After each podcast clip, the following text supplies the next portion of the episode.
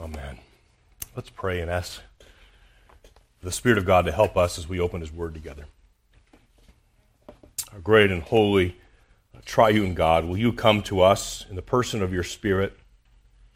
Or will you give us light that we may understand the Word of God that you've placed before us? Help us to hear our Savior speak through His, through his Word. Will you use this means to convince us and convict us of the sin that remains in us, to warn us of the perils of, and the pitfalls of life in this age? And will you encourage us of the hope that we have in Christ, who has conquered even the final enemy, even death itself?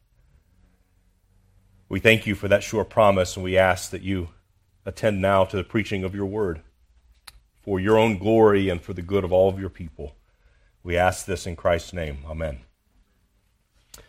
You take your seat and turn with me again to Judges chapter 3. Our text today is Judges chapter 3, verses 1 through 6. And I mentioned last week that this, this is a two part sermon. The title of the sermon is The Warfare of Nonconformity. What we find in chapter 3, as you'll recall, is, is that God has said he's left enemies in the land. And last week we wrestled with the question why? Why would God do that? Why would God leave enemies behind? And the, and the two answers that we find from the text are very simply that one of them is because he said so. God had told his people, if you are not faithful, if you, if you make covenants with the people into whose land you are going, if you fail to drive them out, then I will leave them there. And so God has been faithful to his word. But secondarily, the text tells us that he did so to test them to try them, to refine them. So we've considered those, those questions of, of why. What, why must there be war? Why must there be enemies left in the land?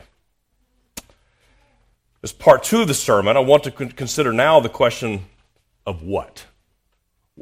In any battle, if you look upon the news, even today, as you see all the headlines about Russia and Ukraine, it will often be accompanied by a map of some sort showing where the hot spots are.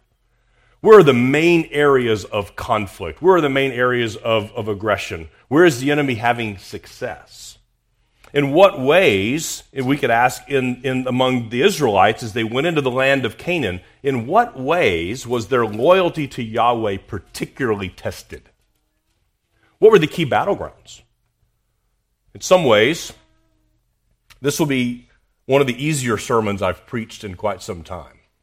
Uh, and by easier, I don't say that with, with delight or, or joy, even. What I mean is that the task of persuading you of the contemporary significance and relevance of this will be an easy sell.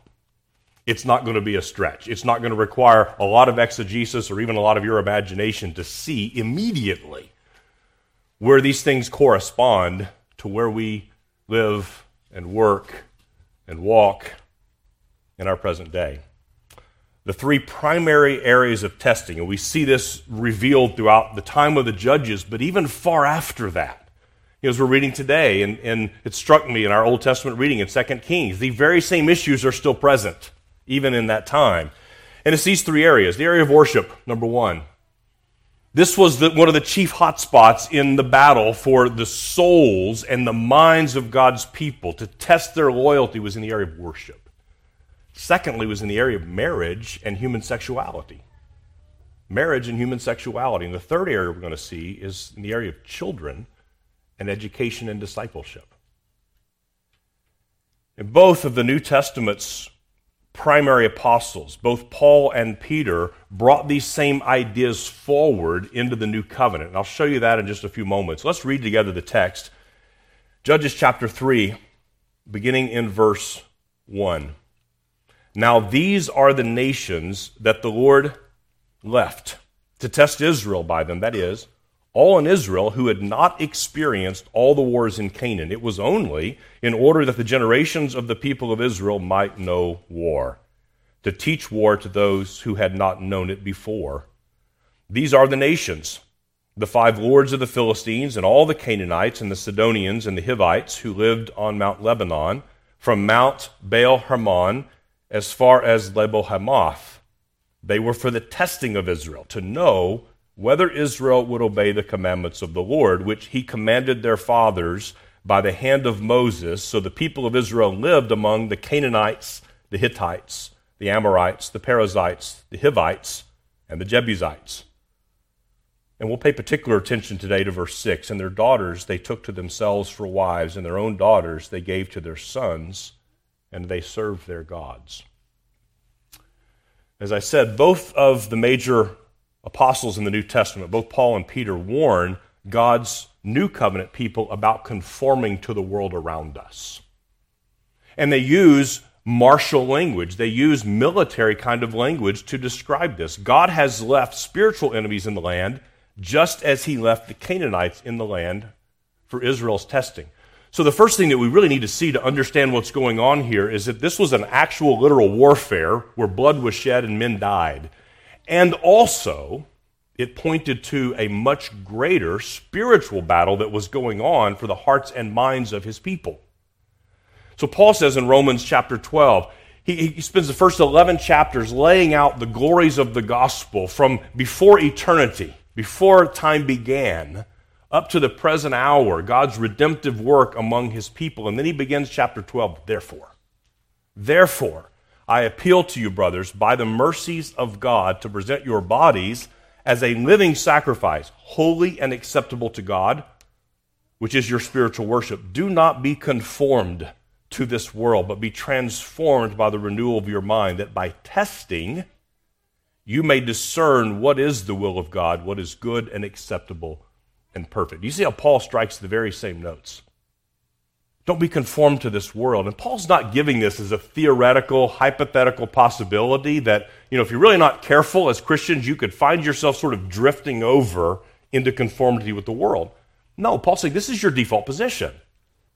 By nature, you are conformed to the world. We think like pagans by nature.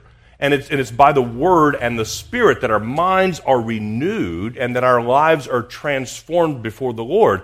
And Paul even uses this same language. It's by testing that you will discern the will of God. We saw at the end of Hebrews chapter 5 in our New Testament reading this morning that very same fact that, that solid food is for the mature, who by testing have their powers of discernment exercised.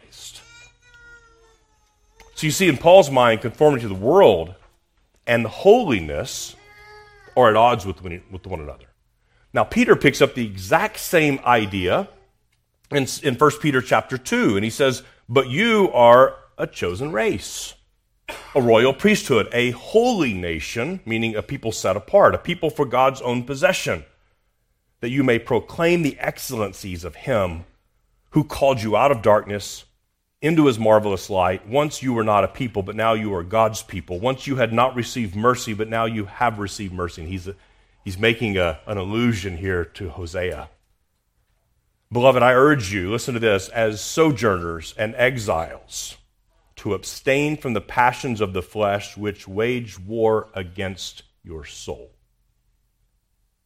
Keep your conduct among the Gentiles honorable, so that when they speak against you as evildoers, they may see your good deeds and glorify God in the day of visitation. See, the apostles in the New Testament understood that we live behind enemy lines. We live in hostile territory. And, and there's an admonition from both Paul and Peter don't be conformed to that. It's the same battles, it's the same fronts of the battle, the same hot spots that the Israelites waged war against in Canaan. You and I still wage war against the very same things. And was, so when the historians study the wars, there's always this emphasis on determining what is the primary battlefield. Where is the enemy making success? Where is the enemy gaining ground? In the same way, as we look back, we look sort of behind the physical battles that the Israelites faced against the Canaanites. See, it wasn't just the chariots and the bows and the swords that were their biggest threat. The very souls of the people of God were at stake, and the souls of their children. As we look at these three primary battlegrounds of worship, marriage and sexuality, and children and education, I'm, I'm convinced that these three areas remain the primary areas of testing for God's people. And, and I say that it's because they're the most common, aren't they? We are created to be worshipers. God has hardwired that into us. We will worship something. Every human being is going to worship something. And by creation, God has hardwired in us a desire to have families. He's created that as, a, as an ordinance within his creation, the marriage ordinance. And coming from that is children and raising those children. Even our pagan neighbors do all of those things. So this is very, very ordinary and common pursuit. So it's exactly at those fronts that we face the biggest tests, the biggest battles. In verse 3 of Judges chapter 6,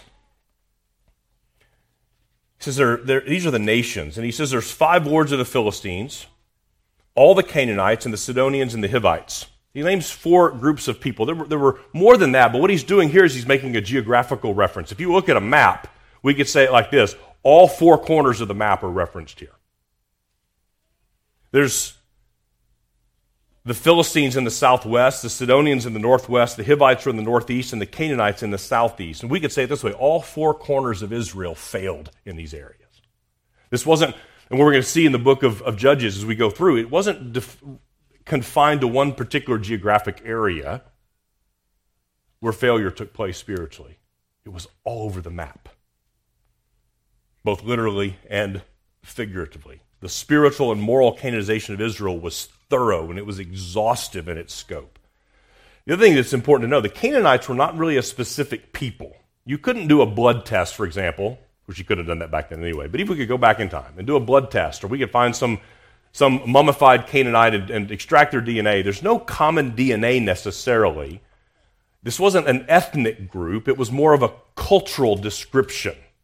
And the reason it's important to understand that is it's, it's, it's probably best describe them as a coalition of people found in this particular geographic area that's promised by God to the Israelites. And this sort of coalition of ethnicities, and that's why you see terms like Hittites and Amorites and Perizzites and Hivites and Jebusites, is a coalition of various ethnicities that shared similar cultural practices, and particularly their idolatry and sexual immorality. Those were shared, those were common features among these various ethnicities that are sort of labeled with this umbrella term of Canaanites. And why is that important? I think it's important because the Canaanites represent the fact to us that spiritual dangers are broad, they are wide. It's not something we can identify, oh, we just have to avoid the Hittites, and everything else is fine. Or we just have to avoid the Jebusites, and we'll be okay everywhere else. The idea here is that it's pervasive, it's everywhere. I mean, it, it, almost literally, it's in the air that we breathe, culturally speaking. So, by understanding the Canaanites in that way, it helps us, again, to, to draw the spiritual implications here that the threat is diverse, it's ubiquitous, meaning it's, it's everywhere, and the diversity of evils among us point to the diversity of evil facing every single believer the world, the flesh, and the devil. So, as we think about these three areas, the first is in the area of worship. The first area in which the people of God were tempted constantly to be conformed to their neighbors was in the area of worship. And there, there are so many features of Canaanite worship that were an abomination to the Lord. We couldn't even name all of them here. Um, and in mixed company, I wouldn't want to name all of them. But three key things stand out when we think about what distinguished the worship that Yahweh had commanded of his people versus the worship that they encountered among their neighbors. And the first is, is who is God? Yahweh has over and over and over again presented himself as outside of his creation. He is not like man. He is transcendent. He is holy. He is omnipresent, meaning he is everywhere. That's unlike the pagan concept of God. He is omniscient, meaning he is all powerful. He is he knows everything. He sees all. He dwells among his people wherever they go. And they enter into a land where the Canaanites had a different concept of God or gods. Secondly, Yahweh is a God who speaks. God had warned the people don't go in and make idols who are deaf, who cannot speak. who cannot listen, who cannot respond to you. Yahweh was a God who spoke. He thundered to them on the mountain of Sinai. And not only that, he caused his word to be written down so it could be preached to them again and again and again. Our God is a God who speaks. And his people should have heard him. They should have followed him. They should have obeyed him. And thirdly, Yahweh ordered the people to worship in such a way that he was the center, not them. The Canaanites worshiped in such a way that they were the center of everything. They were merely appealing to their gods to get what they wanted, but it was it revolved around all that the Canaanites wanted. I mean, imagine this. We are told that, that the previous generation of Israelites had died off. So they had been walking in the wilderness, wandering in the wilderness for 40 years. It was a desert, nothing grew there. God fed them with manna that literally bread that came down out of heaven. They come into the promised land. When the spies had gone, Joshua and Caleb come back and report good news. It takes two men to carry one bunch of grapes. It's a lush and fruitful land. It's a land flowing with milk and honey. God had promised them, You will drink from cisterns you did not dig. You will eat from vineyards you did not plant. And they come in, and the neighbors that they failed to drive out would say to things to them like, You don't want to know how we're so fruitful? You want to see where that big gra- bunch of grapes came from? You want to see where our great wine harvest and olive harvest came from? Well, let me show you how we do these fertility rites down with the temple prostitute in order to sort of compel our God to act on our behalf. The Canaanites conceived of their gods as little more than powerful versions of themselves. Again, is it a big stretch? Am I having to paint a, a really detailed picture for you to grasp how much of what passes for Christian worship in our day is very much like this? We want God in our image. We want to worship in such a way that God will do what we want him to do. One commentator said there is no indication that Canaanite gods handed down a moral code for their people to follow. Indeed, the Canaanites were apparently much more moral than their gods an observation that is not especially flattering to the gods. To the Canaanites, fertility was of major importance in worship, and both male and female temple prostitution was prevalent. See, this is the old adage you become what you worship. And God had ordered his people, had commanded his people, worship me and only me, and only in the way that I have given to you to worship. And yet they conformed more and more to the peoples around them. They adopted their manner of worship, which means necessarily they adopted their view of God. In a sense, they drug God down from heaven and recast him in their own image.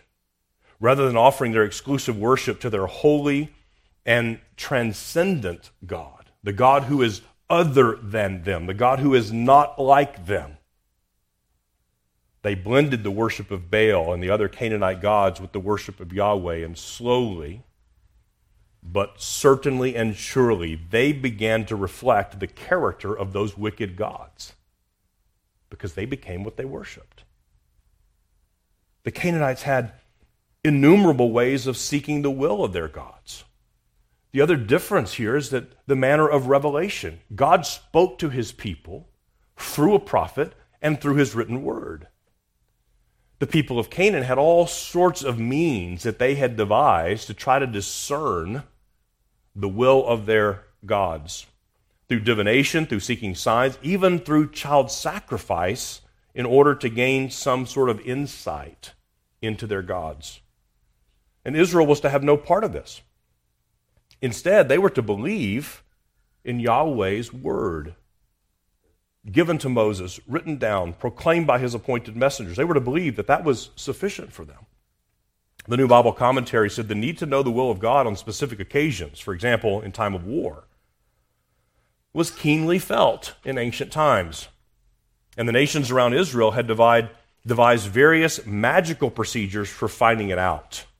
These included examining the entrails of birds and animals for omens, consulting the dead, and apparently even the sacrifice of children. Magic could be used to try to affect the course of events as well as simply to gain information. See, they wanted to manipulate God in order to get what they wanted. They wanted to manipulate God in order to persuade him to tell them, What's your will? What's going to happen next? But a third feature of Canaanite worship was that it was self indulgent, it was fleshly, it was carnal, which of course perfectly reflected their view of their gods. They viewed their gods as carnal, so why wouldn't they not be in their worship of them? But Yahweh had called his people to something really entirely different. The worship of, of Yahweh, as he had given himself to his people, was for their good, for their benefit, for their building up, for their edification. True worship of Yahweh always draws people nearer to him and makes them more like him. But instead, the people were going after these other gods and becoming more like them. Another commentator said Canaanite worship was socially destructive. Its religious acts were pornographic and sick, seriously damaging to children, creating early impressions of deities with no interest in moral behavior. It tried to dignify, by the use of religious labels, depraved acts of bestiality and corruption. It had a low estimate of human life. It suggested that anything was permissible promiscuity, murder, anything else in order to guarantee a good crop at harvest. And you might think, well, that's, that's over the top. We see that's easy enough to see. That's, that's evil. We wouldn't go that far. But listen to the next sentence. It ignored the highest values both in the family and in the wider community love, loyalty, purity, peace, and security, and encourage the view that all these things were inferior to material prosperity, physical satisfaction, and human pleasure. A society where those things mattered most is self destructive. See, it's a worship that revolved around the desires of men, their own pleasure, their own material benefit, their physical satisfaction. And again, I don't think it's difficult to persuade you that much of what passes for worship, particularly in the modern West, is fundamentally pagan in its ideas, in its forms, in its presuppositions, its expressions. Revelation is sought not from the Word of God alone by His Spirit, but revelation is sought based on impressions visions, secret messages from God, or from one's own gut, your own, own intuition. Worship that is carnal, that's appealing to the flesh, seeking to make men happy rather than honoring God, is ultimately seeking a material prosperity and a pleasure rather than true worship of God. But don't we have to be honest? Don't, don't we have to be honest that we want those same things? I mean, we want the comfort, we want the ease, we want the material prosperity, we want those, those, those physical sensations. Sometimes we become dissatisfied with the simple, the ordinary, the, the, the means that God has given, who says, This is the way I want to be worshiped. And we say, Well, but isn't there something more? Isn't there something more stimulating, something more exciting for us, something that gets me involved emotionally and physically more? We want programs and entertainment. Are we seeing our church as the place to meet social needs, or is the church of Jesus Christ the place of worship? The place where we, we hear Christ, the place where we share the joys and bear the burdens of God's people? Or is our worship shaped by a different view of God? that He is here to meet our needs, that He is there to provide for us physically, rather than thinking of our primary need as being that of feeding our souls. I mean, fundamentally, again, do you think about this area of worship as warfare?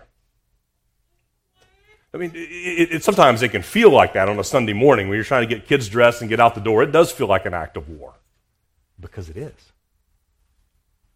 And, and, and you know me, I'm not the one who's going to look for a demon under every bush. There's not a boogeyman hiding behind every lost sock. But don't those things tend to affect us most on a Sunday morning we're trying to get out the door? Do you realize every time you allow something else to interfere with your worship of God that you are surrendering ground in a battle? Every time that you decide to do something else rather than gathering with God's people for worship, you are surrendering ground in a cosmic war. This is warfare. This is a battleground. I mean, anyone who ever has said, I'm not going to work on Sunday, knows that could be a declaration of war, can't it? Or anyone who says, My kid's not available for the tournament on Sunday. It's an act of war, isn't it? Or anyone who tells a family member, we would love to be at the reunion, the birthday party, the anniversary celebration, but we're not going to be there on the Lord's Day. That's an act of war, isn't it?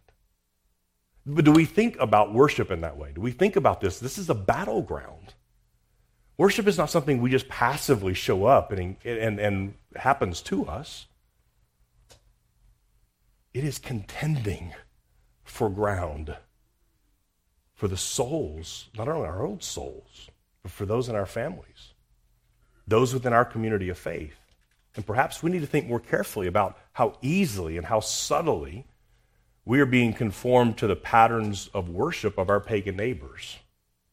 The fact that we find ourselves desiring those things rather than what God has given to us and said, I am the good, I am the best good you can have. But there's a second front, and I gave serious thought to having a, a, a separate sermon on each one of these because there's so much that could, that could be worked through here. But I want to actually get on to the judges at some point, right? But the second area of, of the area of marriage and human sexuality. By God's command, Israel was to be wholly different, other than, distinct from their neighbors. And if you, I mean, you could read through uh, even a, a, a tedious book like the book of Numbers or Leviticus, and you will see that in significant detail, God declares to his people in what particular ways they were to be different. Even the clothes that they wore. They were not to wear, you know, cotton pants and a wool shirt. They were, they were constantly reminded every single day with the seeds that they planted, the clothes that they put on, how they prepared their dinner what they ate, that they were to be a holy and distinct and separate people. They were to be different from the world around them. And by God's design, this area of marriage and sexuality should have been one of the most striking differences between them and their pagan neighbors. That, areas that area of, of marriage today ought to be one of the most striking differences.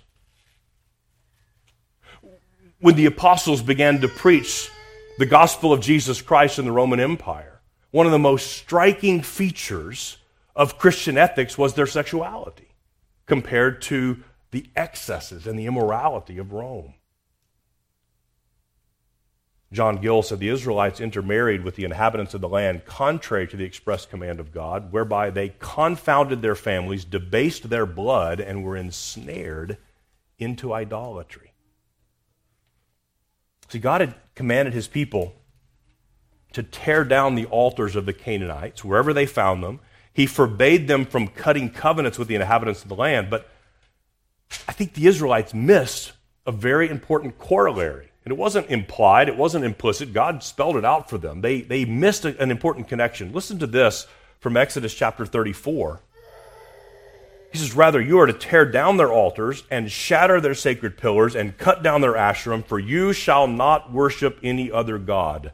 For Yahweh, whose name is jealous, is a jealous God, lest you cut a covenant with the inhabitants of the land, and they play the harlot with their gods and sacrifice to their gods, and one of them invite you to eat of his sacrifice. And you take some of his daughters for your sons. And his daughters play the harlot with their gods, and cause your sons also to play the harlot with their gods. You shall make for yourself no molten gods. You see what he did? There's an immediate direct connection. We could draw a straight line between worship and marriage. Do you think about your marriage in this way? This is war. This is a chief battleground in the, in the, in the fight for your soul and mind. Do you hear the connection that God makes between false worship and marriage? Over and over and over again, Yahweh warns his people that marriage to idolaters will create what? More idolaters. Deuteronomy 7. Furthermore, You shall not intermarry with them. You shall not give your daughters to their sons, nor shall you take their daughters for your sons, for they will turn your sons away from following me, and they will serve other gods. Then the anger of Yahweh will be kindled against you, and he will quickly destroy you. Now, we're going to see this later when we come to the account of perhaps the most famous of the judges with Samson. It's exactly in this area where Samson begins to go astray. God was right. Marriage to unbelievers turns away the hearts of his people. Every time. And tragically, you, you can go and read in, in 1 Kings 11, or you can read it in Nehemiah 13 about Solomon's apostasy and how his love for many foreign wives turned his heart away from the Lord. The wisest man who ever lived wasn't sufficient to keep his heart devoted only to the Lord. 1 Kings 11 verse 4 Now it happened at the time that Solomon was old. His wife turned his wives turned his heart away after other gods, and his heart was not wholly devoted to Yahweh his God, as the heart of David his father had been. See, the people of Israel perverted the very institution of marriage. God had designed marriage for his glory and for the good of his people, to be a place of, of mutual help and companionship between a godly man and a godly wife. It was to be a place of, of, of, of legitimate procreation. It was to be a place of, of lawful and joyful sexual expression. And the people of God perverted all of that. They perverted the very institution. And not only did it lead to idolatry and false worship, which the Lord had promised, but it actually undermined the very purposes for which God had created marriage to begin with. So instead, the Israelites used marriages of their sons and daughters to create covenants with the people. See, marriage was designed to be a, a, blessing and a help to God's people, and what it was instead was a political connection, a tool to make alliances so you can gain access to this field or to this well or to this vineyard. They sought to make themselves more favorable in the sight of the world, and they used their marriages to gain that. Rather than seeing their marriages as a particular place of distinction from the world, they used marriage as a means of getting more like the world. And they gave little thought to the spiritual consequences of such an arrangement. God had said, do not cut a, co- a covenant with the Canaanites. And he uses the term cut a covenant because they would literally cut an animal in half and they would walk through it. And the terms of the covenant was if we break the covenant, what happened to that animal is going to happen to me. So it was the idea of cutting a covenant. And, and God had said, don't cut a covenant with, with, the, with the Canaanites. He'd also said, don't intermarry with them. And the Israelites said, I'll, I'll do it better. We'll do it two for one. We'll cut a covenant by means of marriage with them. How about that? Notice something. The parents were charged specifically not to give their daughters or take their sons or take wives, foreign wives for their sons. He places this responsibility with parents. You see, we, we live in a culture that says, well, I mean, we're after the Enlightenment, so to speak. I mean, we, we are, uh, everybody's a, a, morally a free agent. My sons, my daughters, I mean, they're free to do whatever they want to do. I mean, I can't help who they love. We don't get that from the scriptures, do we? We have an opportunity as parents. Will we wait until our parents or our children become old enough to be interested in the opposite sex to begin to instruct them, to be able to teach them about God honoring marriage? We've likely waited too long if we're waiting until that age. But further, the very worldly idea that we leave our children to their own desires, their own wishes in the selection of a marriage partner is both foolish and unbiblical. Now, I'm not saying we arrange marriages. Don't hear me that. I'm not saying that at all. But are we but we go the other way and say, oh, we got to be hands off then. We don't get that from the scriptures. And I'm not advocating at all for, for a particular template of dating or courtship or anything like that. That's not, the scriptures don't give us a template, but the Word of God does warn us in both the Old Testament and the New It warns both parents and children about the dangers of being unequally yoked and the spiritual peril that they will come into with almost certainty if we ignore these things. So, you know, think about this. In this common kingdom, in, in this common world in which we live, is there a greater decision? Is there a decision that causes more impact for good or evil than the choice of a spouse? I mean, outside of a relationship with the Lord Jesus Christ Himself, is there any relationship in the human sphere that's more important and more, um, more determinative than marriage? The answer is no. In Judges 14, this is what we see with Samson. He, he goes down to Timnah and, and he, he spies this Philistine woman. And his parents begin to plead with him at that point.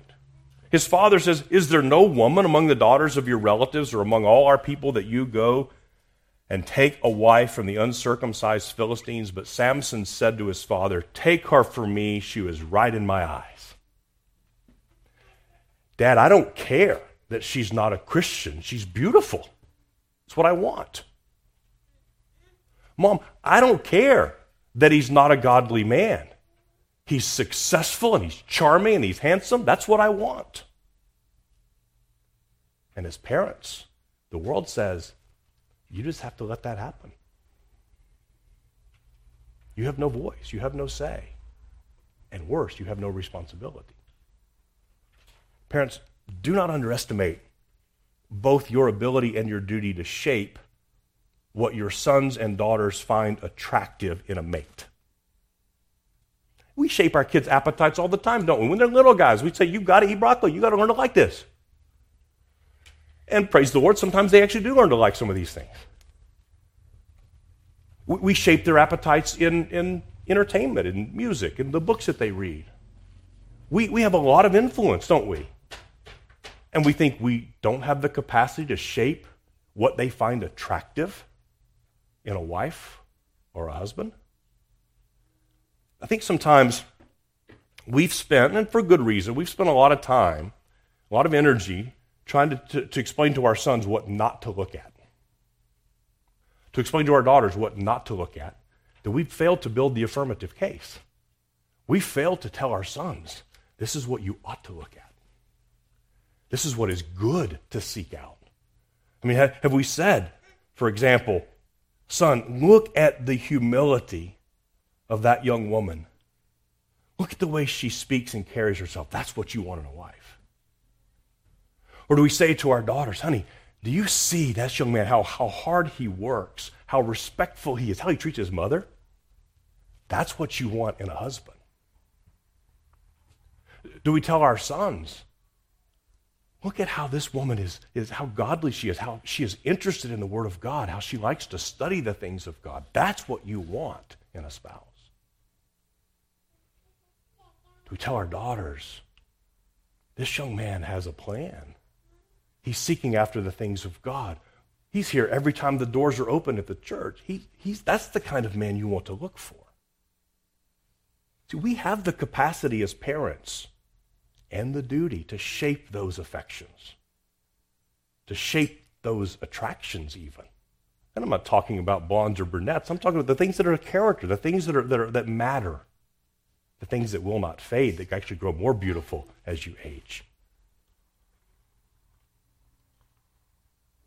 Parents, do you see holiness and faithfulness in your own marriages as an act of war? Do you see this is a battleground? A battleground for your own mind, your own affections. Do you see that marriage itself is, is the front? Sometimes it's the chief front in the battle. And we've, we've given up ground, evangelically speaking. We've given the ground. Do you understand that, that preparation of your sons and daughters for godly marriages is a powerful, both offensive and defensive tactic in the war against their souls? I mean, husbands, think about this. If marriage is a battleground, and it is, But if marriage is a battleground, if it's a war, but it's also an instrument of warfare, then what investment are you making in that marriage? What investment are you making to sharpen that instrument, to make that a more effective means of war? Do you know that it's going to take some time? It's going to take your time away from other things to invest in that marriage. It's going to take money. It's going to take other resources to invest, to spend the time and the energy and the money that's necessary that husband and wife are pouring into each other. And man, that starts with us. It has to start with us. But are we committed to making, in that sense, our marriages not a place where we lose ground, but the sharp tip of the spear? And most of all, for the sake of our children and their souls. There's a third area, this third primary front we see the area of worship, we see the area of, of marriage and human sexuality. And again, you know there's far more, more we could, we, could, we could have camped out there for several more weeks. But the third primary front in the spiritual warfare in the land of Canaan, the battles which, frankly, the people of Israel lost over and over and over again. It's the war for the education, for the discipleship, for the minds of their children. They just surrendered ground. I'm going to spend less time on this third point, not, not because it's less important, I mean, not by a mile, but because if we're truly engaged in an act of warfare with respect to worship, if we're genuinely engaged in the fight within our marriages, and if we're bringing along our children in those discussions, then the third point will be helped by the first two we will more naturally see that education and discipleship are acts of war.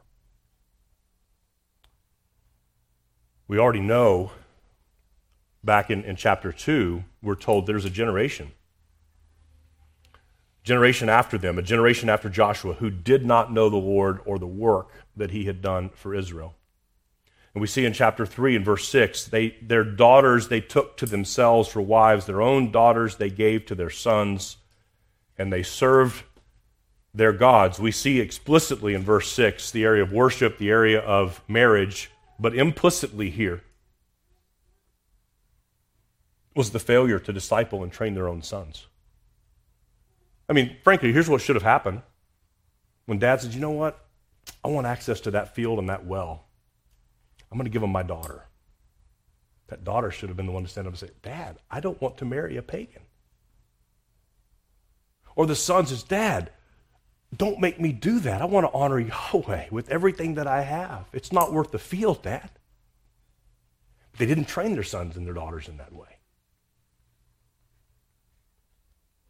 We saw, as Kyle read in Psalm 106, kind of the extreme version of this, they sacrificed their sons and their daughters to the demons.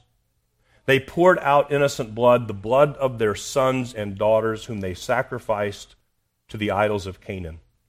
And the land was polluted with blood. Thus they became unclean by their acts and played the whore in their deeds. And again, we might think, well, I'm opposed to the bloodshed of abortion. I'm opposed, I'm opposed to the infanticide that's going on to the, to the tune of millions of babies annually. But in what other ways are we willing to sacrifice our children? On what altar are we willing to offer them up? For academic success, for sports success, the list could go on and on and on. What, in what areas are we willing to offer them up as sacrifices? To sacrifice them to demons? To send them off to be educated and schooled in the ways of Babylon? After 70 years of captivity in Babylon, Nehemiah makes this observation. In those days, I also saw that the Jews who had married women of Ashdod, Ammon, and Moab, and half their children spoke the language of Ashdod, and they could not speak the language of Judah, but only the language of the people. What a travesty it is to see evangelical kids growing up who can't speak the language of the scriptures. They can quote all kinds of pop cultural references. They know sports statistics. They can quote the lyrics of every song on the radio. They don't, they don't know God. They don't know His Word. They've never been catechized and trained in the things of God. May this never be said of the children of GFBC Conroe. It, it, is, it is good and profitable for our kids to understand the arts and sciences and mathematics and all those things. I'm, I'm not saying that at all, but, but what do we give up if that becomes the idol? What do we give up on the altar of education? I mean, to paraphrase our Lord, what, what will it profit your son if he gains the best career in the world but forfeits his own soul? What will it gain your daughter if she reaches the heights of academic achievement but robs her soul of love for God and his people? What will, we, what will it profit? I mean, even secular thinkers today are beginning to notice how the enemies of God have for generations now been slowly, systematically undermining the foundations. They've been capturing the hearts of minds of children in our government schools. They know, and they've known for a while, this is the way you defeat a nation. This is the way you defeat a people. It's by subversion. You may have heard the interview with uh, is a KGB defector named Yuri Bezmenov. In 1984, he was interviewed shortly following his defection. And his words are prescient, they, they, they are almost prophetic. He said, According to my opinion, and opinions of many defectors of my caliber, only about 15% of time, money, and manpower is spent on espionage and such. The other 85% is a slow process which we call either ideological subversion or active measures, basically mind control, or psychological warfare. What it basically means is to change the perception of reality of every American to such an extent that despite the abundance of information, so one is able to come, so no one is able to come to sensible conclusions in the interest of defending themselves, their family, or their community, or their country. You get that? We're going to undermine things in such a way they don't even know what's right and what is wrong. They lose the ability to think rationally and critically. He goes on. He says, So basically, there are two very simple answers. There are two very simple answers. Maybe two simplistic answers or solutions, but nevertheless, they are the only solutions. Number one, educate yourself. Number two, understand what's going on around you. You are not living at a time of peace. You're in a state of war, and you have precious little time to save yourself you don't have much time, especially if you were talking about the younger generation. There's not much time left for convulsions to the beautiful disco music. Very soon, it will just go out overnight. And this is a former communist, a pagan, who says only 15% of our time is spent on actual kind of warfare kinds of activities. The other 85% is the long game. It's the slow rot. It's the termites eating away at the walls.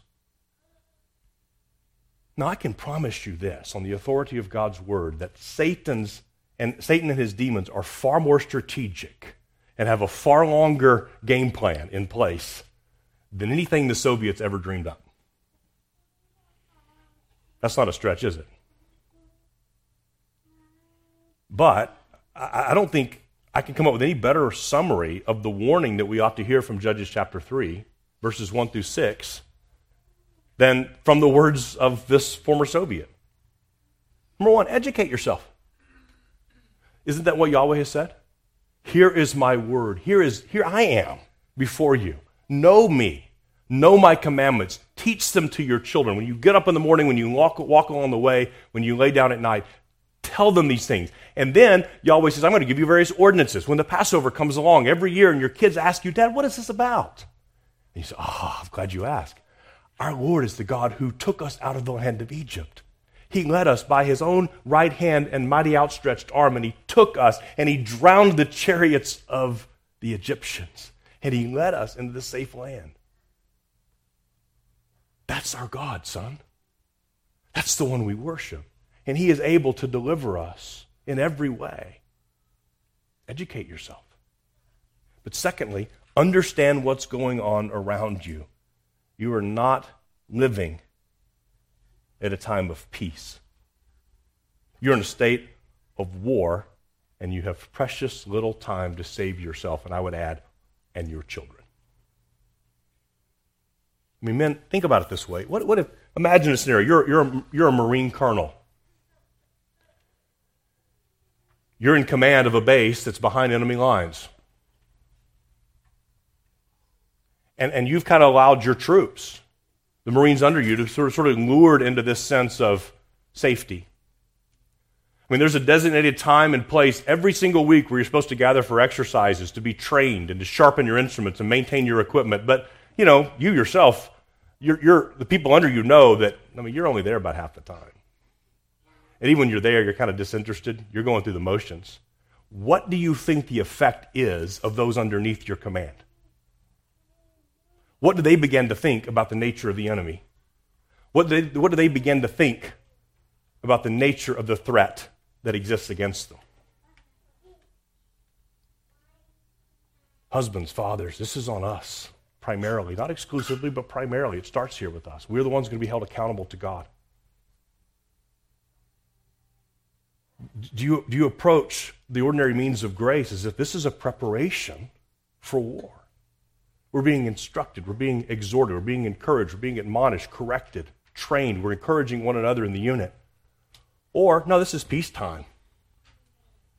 Time for R&R, we can slack off. There's no, there's no real pressing danger. The warfare of nonconformity presses upon us whether we recognize it or not.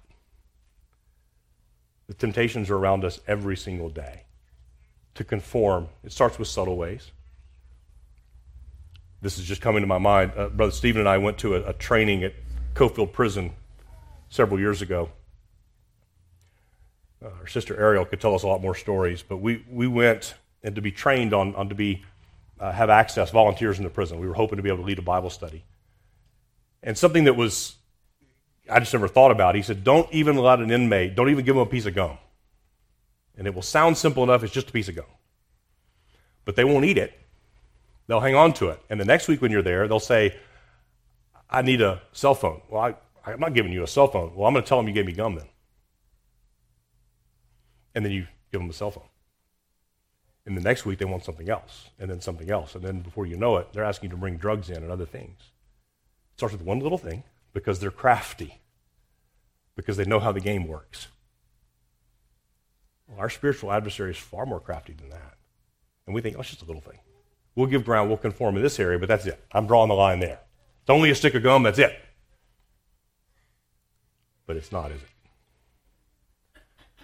Saints, we, we take to heart as we go through the book of Judges, have this thing in mind as you think about the rest of what we'll read. We talked about this in Sunday school this morning. As you see the folly and you see the sin of the Israelites on glaring display, think to yourself, this started with a small conformity to the world around them. It started with a little compromise. It didn't start with offering their child to the fire. That's not where it started, did it? It started, well, my daughter likes the guy. He seems all right. He's not a criminal. It won't be so bad for them to marry. I mean, it won't be so bad for my son to go spend time with the farmer and the fertility ritual that he does at the beginning and the end of every harvest. It'll be just a little, I mean, just, just that much. May the Lord give us wisdom. May the Lord give us discernment and train us. This is what he said he would do. This, the warfare is here for the purpose of training us, testing us. Will we be loyal to Yahweh and his commands or not? But we have here this, this final victory put before us with the Lord Jesus Christ, who came and succeeded in every place that Israel had failed. In every place where the first Adam surrendered to temptation, our Lord Jesus stood firm. In every place where Israel capitulated to the culture around him, our Lord Jesus perfectly, fully fulfilled all the Word of God. And the message of the gospel is that if we will believe that, if we believe that, that, that that he died and that God rose him from the dead, we will be saved. That if we confess with our mouth that Jesus is Lord, we will be saved. If we will confess our sin, he is faithful both to forgive us of our sin, to pardon our iniquity, but also to cleanse us from unrighteousness, to impute the righteousness of Christ to us. So there's much that there's, there's much in terms of duty upon us here. But let's not forget the one who has perfectly fulfilled all these duties on our behalf. And not if, but when we stumble, when we falter, when we find ourselves having conformed to the culture, conformed to the world in this way or that way, when we fall on our faces, seek the face of God, come to Him in faith and repentance, believing that He will restore us. It's not too late. Let's pray.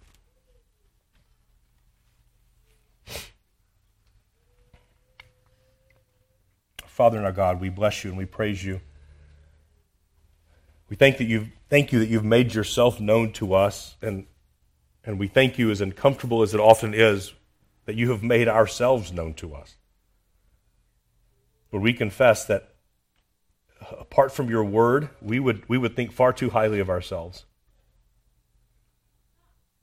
We would think far too highly of our own abilities, our strengths, our intelligence, our strategic abilities, and all those things.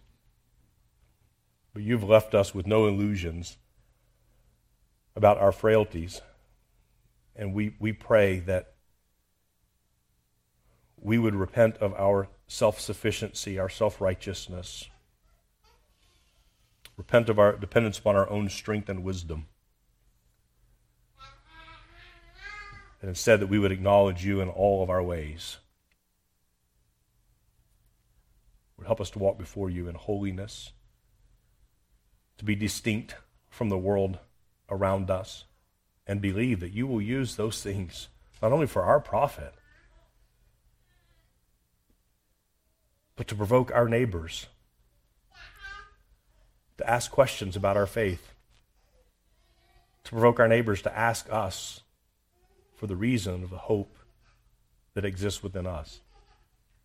We ask this for Christ's sake. Amen.